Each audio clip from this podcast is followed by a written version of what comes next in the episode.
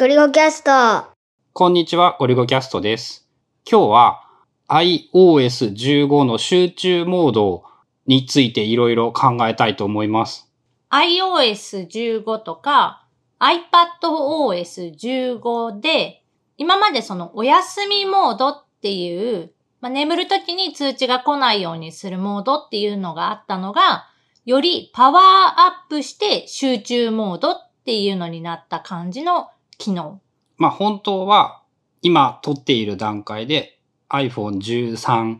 系のものがいろいろ届いたので、それの話をしようと思ったんですが、10分ぐらいしか触っていないので、ちょっと感想を話すには短すぎるなと。で、えっ、と、ちょっとだけ感想を言うとですね、箱がめっちゃちっちゃくなって結構感動した。外箱？輸送用の箱？iPhone に関しては、あの AC アダプターっていうのを充電するときに使うコンセントに挿すやつっていうのが、ま iPhone12 からはもう付属しなくなったことによって箱自体がめちゃくちゃ小さくなった。で、それに伴って、その梱包用、輸送用の箱っていうのもめっちゃちっちゃくして、なんかそのアップルは CO2 の削減目標みたいなのを、これ一発で大幅に達成したみたいなのを、なんかダンボさんから聞いたりも昔したんだけど、今回のやつ本当にね、なんかあの、小学生用の辞書ぐらいのサイズっていうの？小学生用の辞書、国語辞典のは薄っぺらいややつ、そうそうそう。あのぐらいのサイズ感になっていて、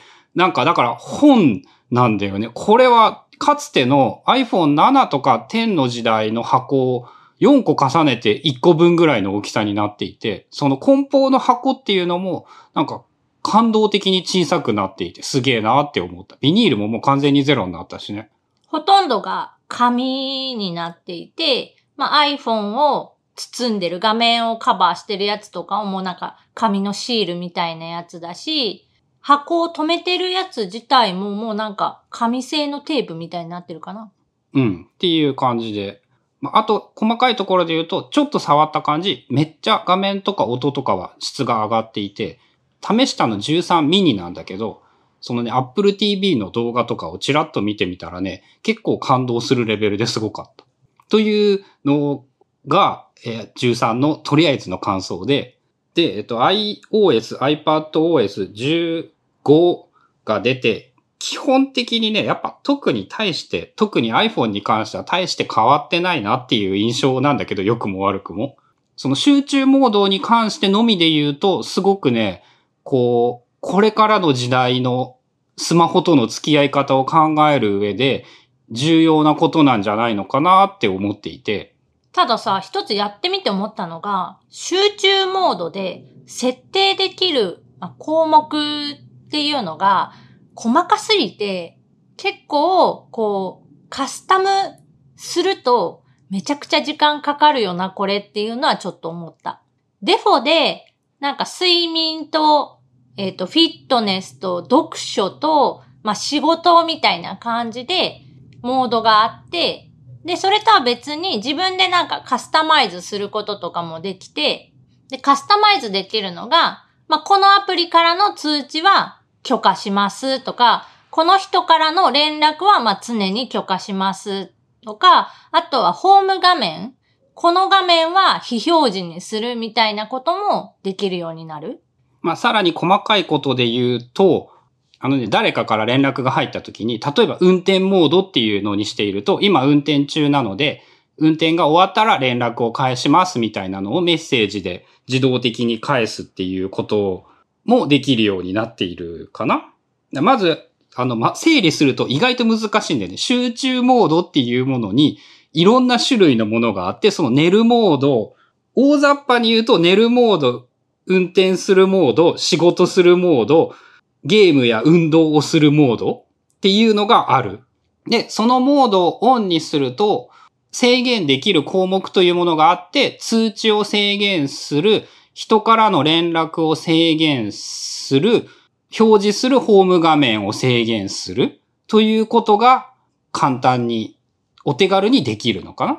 ていうのが大きな項目。で、その上でなんか運転モードなんかは車カープレイにつないだ場合に自動的に運転モードに切り替えてくれたり、仕事モードっていうのも、特に通勤している人なんかだと、この場所に行ったら仕事モードにしますか？みたいなのが、こう、半自動機械学習 AI 的なもので、その行動に紐づいて自動的にオンオフするみたいなこともできたり、まあ時間で管理したりとかいろんなことができるんだけど。読書モードだと、このアプリを起動したら、そのモードにするっていうので、例えば Apple の Book のアプリだったり、Kindle のアプリを起動したら、その読書モードをオンにする。自動でオンにするっていうのもできる。でね、そのね、読書モードがね、自分が今試してみてね、結構良いんだよね。読書モードをオンにして、そのアプリを立ち上げると、ちゃんと読書モードオフになるって知ってた？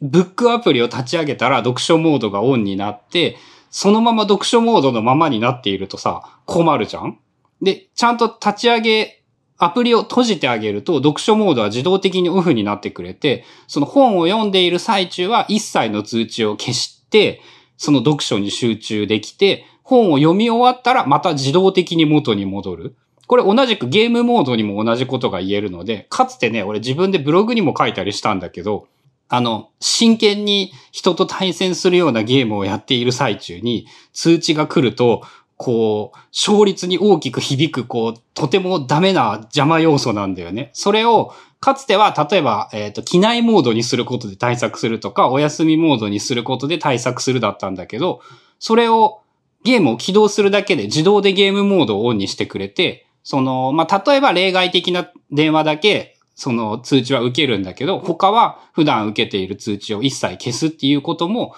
簡単にできるようになって、だいぶね、そのエンターテインメントの部分でも結構集中するために便利にしてくれるようになったなって感じる。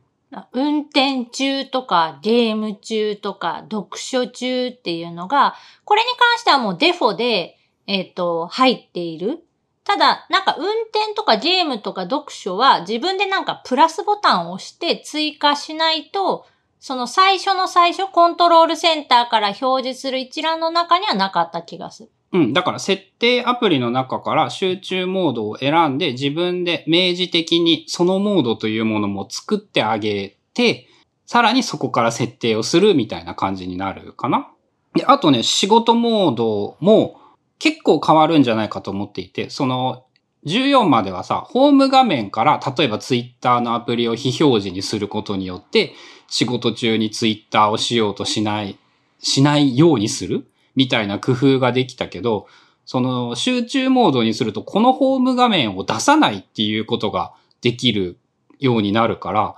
結構ね、その普段仕事中に使うアプリだけを並べた画面、そうじゃなく全部使う画面を、アプリを並べた画面って設定してあげることで、なんか今までとはアプリの整理の考え方が大きく変わってきそうぐらいにも感じていて。iPadOS も15でやっとアプリライブラリーっていうのが追加されたので、まあ、iPhone みたいに画面ごとにこうページを入れ替えるとか、画面に、この画面、2画面目はもう一気に全部アプリを消しちゃう。まあ、消すって言っても完全にアプリを消すのと、あとは、ま、見えなくするだけで、アプリライブラリーからは起動できる状態にするみたいなのも、一気にできるようになったので、まあ、iPad に関してもそうやって集中モードで、仕事の時は1画面目と2画面目、で、プライベートの時は1画面目と3画面目だけ出すみたいな、そういうこともすごい簡単にできる。あとはさ、もう、実、実例の話なんだけどさ、ホーム画面をどういう風にしたらいいだろうっていうのをすごい考えていて、今やっているのは仕事モードの時はもう1画面しか表示しないようにしているんだ。で、その画面っていうのが一番上に天気のウィジェット、Yahoo 天気のあの気温グラフ、あれを表示させて、その下に横長のミュージックアプリを表示させて、その下が電話、メモ、 Pocket Casts、 Spotify、 Anki、ブック、Kindle、DMM ブックスっていう感じで、まあ、あの、本を読むとかって仕事の邪魔になる行為ではあるんだけど、こう、それだけしか表示せずにお仕事をするときに iPhone でそれ以上のことをやらなくてもいいよね。例えばお昼休憩とかトイレに行っている時に、こう暗記とかを使っていたりするんだけど、まあそういう意味でも、その、それだけあれば、その、できるだけ自分にとって生産的であるであろうものしか表示をさせないようにしていて、なんか他にいいアイデアとか方法とかあるかな？かんない。そもそも春菜の場合、仕事中に iPhone を触ることがなくって、もうあの画面とかも基本的に自分の方に向かないようにわざとしてるし、通知もなんか可能な限りオフに、もともとオフにしてたから、あんまりね、なんか集中モードにしたから、その、すごい集中できるようになったわ、みたいな実感は、今んとこまだ一週間ぐらいで感じられてはいない。まあ俺もね、集中できるようになったかっていう話で言うとね、1ミリもそんな実感はなくって、その、どうなんかわか、なんかこう、いい感じにしたいからいい感じの設定を考えたいっていう感じで。まあそうだね。ウィジェットの組み合わせとか、アプリどれをどう出すかとか、そのあたりは、まあ iPhone 13が来たら、新しい iPhone としてセッティングする傍ら一緒にやろっかなって思って。ああ、まあそんくらいってことね。そう、今の場合さ、そのミュージックアプリで、その iPhone に DAC をつないで音楽を聴くっていうことをやっていたり、その行動の記録とかはさ、やっぱそのタスクマを使って記録をつけているからさ、仕事中も iPhone はいっぱい触るんだよね。あと、例えばそのトイレに行くときに、こうトイレの5分のためでも iPhone 持ってくからさ、そこで例えばそのゲームをするとか、なんかこう、ニュースを消費するよりも読書とか暗記をした方が、こう、クリエイティブな感じがするじゃん？っていうので、その集中モードにすることで、それらを、それらに気がいかないようにしたいっていうのかな。やっぱ見てしまったら押してしまうことを防ぐことはできないと思っているので、見えないようにするしかない。そのためにその集中モードをうまいこと、まあもう本当に朝8時から17時まではずっと集中モードをオンにするぐらいで、お昼の時とかもそういうニュースとかを見ないぐらいの意識で、ひょっとしたらいいのかもしれない？今はね、春菜はそうしてるの。朝の1時間ぐらいは読書モードで、そっから先9時から夕方4時ぐらいまでは、もうぶっ通しで仕事モード。で、その間は漫画アプリは見えない？うん、見えないかなそうか。まあ、そのぐらいでいいのかもね。あと、すごいなと思うのがさ、iPhone と iPad と Apple Watch と全部がモード連携するよね。まあ、デフォが、えっ、と、全デバイス間で共有する。一個で、その集中モードをオンにしたら、他のデバイスも同じモードになるっていうのがデフォの設定で、これ設定アプリから集中モードを編集すると、そのオフにもできる。Apple Watch からね、それがオンにできたのはね、結構便利だったなって思って、あ、そういえばって思い立ってできるとか、その iPad も連動させておくことで、なんていうの、iPad なら漫画が見れるから見てしまうみたいなのも 防げるわけやん。まあ、そのあたりも含めて Mac もうまく連携してくれたら、今のところないよね。OS 上がらないとダメだよね。そう、Mac も新しい OS がモントレーかな？が来れば、えー集中モード一緒に連動できるし、同じように設定ができるんだけど、まだ MacOS に関しては正式アップデートが来てない状態なので、これね、あの、Apple 標準のメモアプリなんかもクイックノートに対応していないっていう ダメだね、結構。感じにそういえば。なりつつあって、早く新しい OS 来ないかなとは思ってる。そうか、最近のその Apple の Mac OS 後回しっぷりは結構ハードになってきているね。ただ、リマインダーとかメモとかって結構その全デバイス間で同期して使ってるものだから、うん一個だけ同期が外れるとかってなると、まあまあ、めんどくさい。そのね、何しに Mac 使っとるんやって言えるぐらい、そのデバイス間連携は Apple の強みだからね。それが、そのかけるというのはどうなっとるんじゃいっていう感じはするね。まあ、前回、前々回に一番大きいそのアップデートが来た時よりかはマシかもしれない。一部だけ、例えばそのメモアプリだったら、クイックノートのやつだけが、なんかあの、編集できない、見れないとか、なんかそういう感じのメッセージがなんか出てたかな？まあ、Mac で集中モードを設定できたら、あれサファリのさ、ドメイン制限みたいなのってできるのかな？ないんだっけ？それは俺が今思いついただけか？まあそこまで細かくまだ見てないからわかんないけど、まあ単純にさ、その SNS を起動できないようにしておくとかさ、そういうのって有効な手段じゃん？集中モードをオンにしたら。っていうあたりまでできると、特に Mac の場合、まあその娯楽っぽいものはあんまり多くないから、ドメイン制限、サファリでドメイン制限ができることの方がなんか重要な気がして、まあ、そこをうまく集中モードを活用してあげて、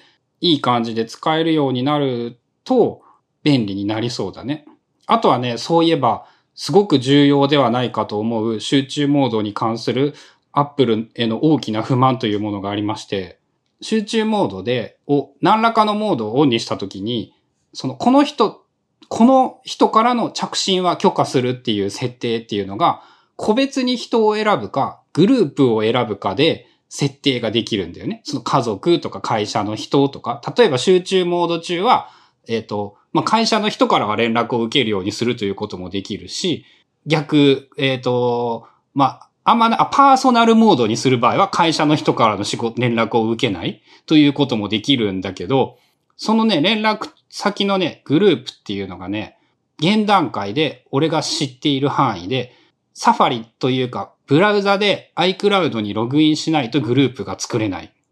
今そんな風になったの？これじゃないの？グループっていうボタンがあるんだけど、作れんのよ。ああ、追加でできないってこと？そう、既存のグループに人を足すことすらやり方がわからん。すでにあるグループを表示非表示の切り替えはできるんだけど、そのグループのカスタマイズが連絡帳アプリからできないっていう、なんか片手落ちにも程があるだろうっていうひどい状況になっていて、そこに関しては、あの、明確にこれはダメだと思うっていうぐらいなんかダメだと思う。グループね、その整理しておくと集中モードを管理するときにやっぱめっちゃ便利になりそうで、そのパーソナルっていうのもあるから家に着いたらパーソナルにできるとかも結構いいのかもしれないんだよね。その Slack の通知を完全にオフってやって、もうあの聞きませんっていうふうにも言えるかもしれないし、まあその在宅の現在でそのモードの切り替えが場所に紐付けるの難しいから時間で紐付けるとか、まあまだまだ工夫と改善の余地はあるし、設定の難しさとか複雑さ、煩雑さというものは無数にあるんだけど、なんか大きく変わるいいきっかけになるのかなっていう感じがして。まあいろいろと難しかったり面倒だったりもするんですが、ぜひこれは試してみてもいい機能なんじゃないかなと思います。まあ今までお休みモードとかも使ってなかったよっていう人も、一回試してみると、まあ便利なこともあるかもしれない。ということで今日は iOS、iPadOS で新しく出た集中モードのお話でした。